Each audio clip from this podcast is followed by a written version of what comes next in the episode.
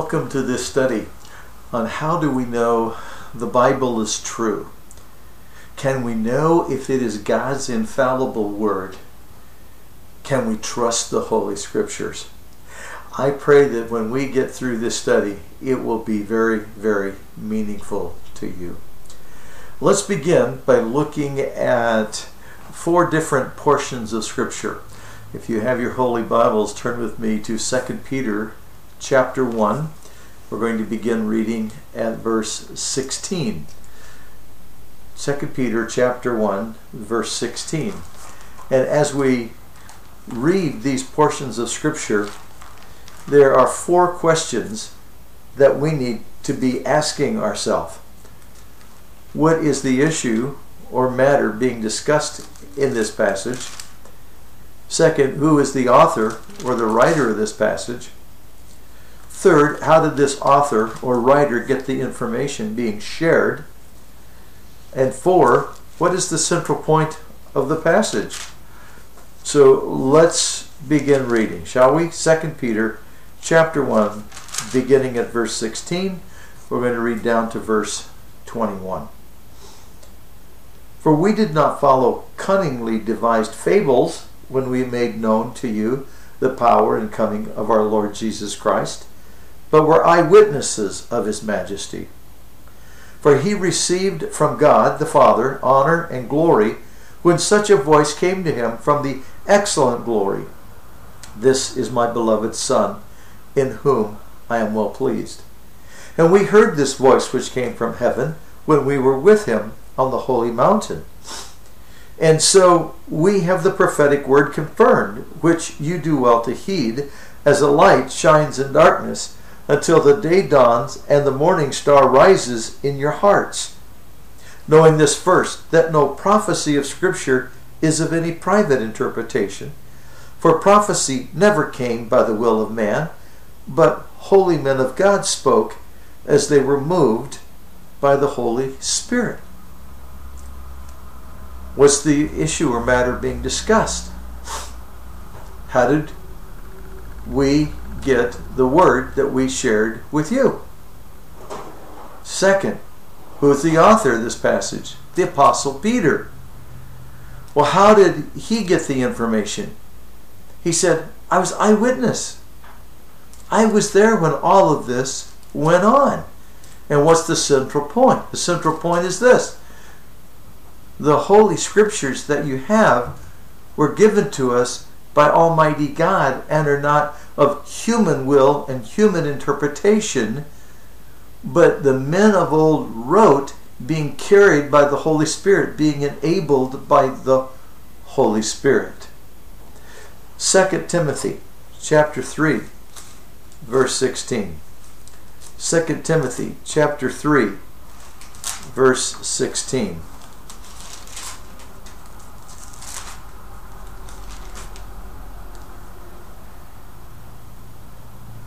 We're going to read actually uh, verses 10 to 17, if you'll join me. 2 Timothy chapter 3, verses 10 to 17. But you have carefully followed my doctrine, manner of life, purpose, faith, long suffering, love, perseverance, persecutions, afflictions, which happened to me at Antioch, at Iconium, at Lystra, what persecutions I endured and out of them all the Lord delivered me. Yes, and all who desire to live godly in Christ Jesus will suffer persecution. But evil men and impostors will grow worse and worse, deceiving and being deceived. But you must continue in the things which you've learned and been assured of, knowing from whom you've learned them, and that from childhood you've known the Holy Scriptures, which are able to make you wise for salvation through faith which is in Christ Jesus. All scripture is given by inspiration of God and is profitable for doctrine, for reproof, for correction, for instruction in righteousness, that the man of God may be complete, thoroughly equipped for every good work. So, what is the central matter here? The central matter being discussed is Paul is encouraging Timothy to be true to the faith which he has known since he was a child. And the author of this passage is the Apostle Paul himself. Now, how did the author get the information he's sharing? Well, he was personally acquainted with Timothy, but then he's also personally acquainted with the Lord Jesus Christ. And we know from the book of Galatians, chapter 1, that the Lord Jesus Christ personally taught him. And so, what's the central point of this passage? That all scripture is given by inspiration of God. It's not man made. Men didn't write the Holy Bible. Men published the Holy Bible. Men wrote the script of the Holy Bible, but they were simply serving as editors. They were writing what God said. All scripture is given by inspiration of God. Let's go back again to the book of 2 Peter, chapter 3. The book of 2 Peter, chapter 3. We're going to begin reading at verse 14. We're going to read to verse 18. 2 Peter chapter 3, 14 to 18. Therefore, beloved, looking forward to these things, be diligent to be found by him in peace, without spot and blameless, and consider that the long suffering of our Lord is salvation, as also our beloved brother Paul according to the wisdom given to him, has written to you, as also in all his epistles, speaking in them of things in which are some things hard to understand, which untaught and unstable people twist to their own destruction, as they do the rest of the Scriptures. You therefore, beloved, since you know this beforehand, beware lest you also fall from your own steadfastness being led away with error of the wicked, but grow in the grace and knowledge of our Lord and Savior Jesus Christ. To him be the glory both now and forever. Amen. So what's the issue of the matter? Be strong as you're as we're entering into these days. Be strong, be consistent in your Christian walk. Who's the author? The apostle Peter. And how did the author get the information? he knew the Apostle Paul personally, and he was aware personally and had personally read the epistles of the Apostle Paul. And he believed that the Apostle Paul had received these directly from Almighty God. And did you notice he said, as the rest of Scripture, the Apostle Peter is including the epistles of Paul as being Holy Scripture. And what's the central point of the passage? Study the Scriptures and live by the Holy Scriptures. Study the Scriptures and live by the Holy Scriptures. So, what's the point that we're getting from these four passages of Scripture? That Almighty God has given to us His Word, and it should be the guide and the pattern for our life.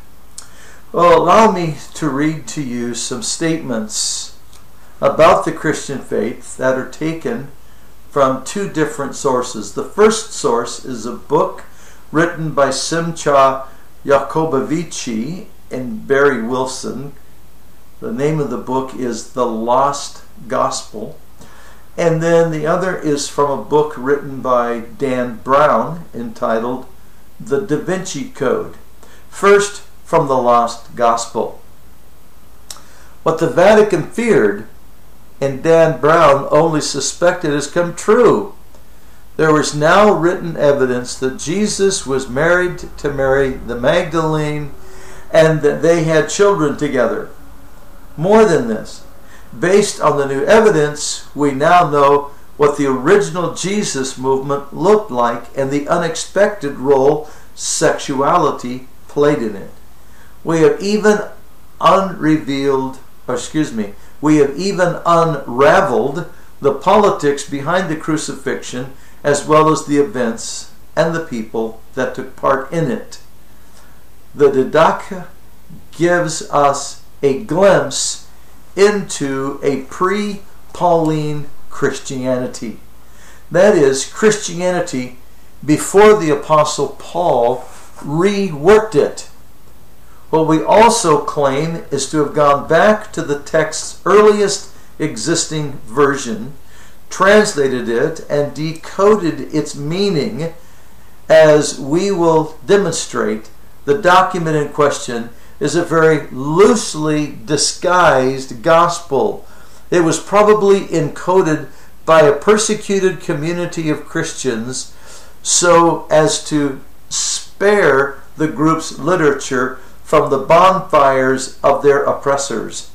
At one point, we realized the obscure manuscript is really a lost gospel and that it is less about Jesus and more about Mary. What the manuscript is really about is Mary as the bride of God. And now from the Da Vinci Code. The Bible is a product of man, my dear, not of God. The Bible did not fall magically from the clouds. Man created it as a historical record of tumultuous times, and it has evolved through countless translations, additions, and revisions. History has never had a definitive version of the book. Jesus Christ was a historical figure of staggering influence, perhaps the most enigmatic and inspirational leader the world has ever seen. More than 80 Gospels were considered for the New Testament, and yet only a relative few were chosen for inclusion. Matthew, Mark, Luke, and John among them. Aha! the fundamental irony of Christianity. The Bible as we know it today was collated by the pagan Roman Emperor Constantine the Great. Nothing in Christianity is original. Constantine commissioned and financed a new Bible, which omitted those Gospels that spoke of Christ's human traits and embellished those Gospels that made him godlike the earlier Gospels were outlawed and gathered up and burned. With such blatant attack on Christianity and the doctrine of the Christian faith, what is at stake? I mean, how much of these two books are accurate and true? Were there really 80 Gospels and not just the four. Uh, was Jesus really more human and not divine at all? Was it really Emperor Constantine that decided what books would be included in the, in the Bible and what books would not? Where, was there really uh, a wedding between Jesus Christ and Mary Magdalene? In fact, did they have children? Is there truly a sacred feminine as the Gnostics uh, and uh, so much of the modern day Christianity wants to acclaim? The holy Christian faith is what is at stake here the holy Christian faith is what is at stake here. I would like to read to you another passage written in the book of Jude. Jude, that little teeny tiny one page book just before the book of Revelation. Okay, the book of Jude. Okay, now some things that that you need to know regarding the book of Jude. Jude, the brother of James. In other words, likely the James who was the brother of our of our Lord and the leader of, of Jerusalem church.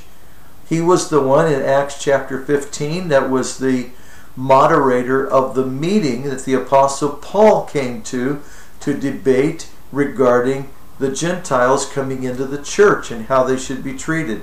James, the brother of our Lord Jesus Christ, the writer of this book, listened to what he said, beginning at verse 3 Beloved, While I was very diligent to write to you concerning our common salvation, I found it necessary to write to you, exhorting you to contend earnestly for the faith which was once for all delivered to the saints. For certain men have crept in unnoticed, who long ago were marked out for this condemnation, ungodly men who turn the grace of God into lewdness and deny the only Lord God and our Lord Jesus Christ.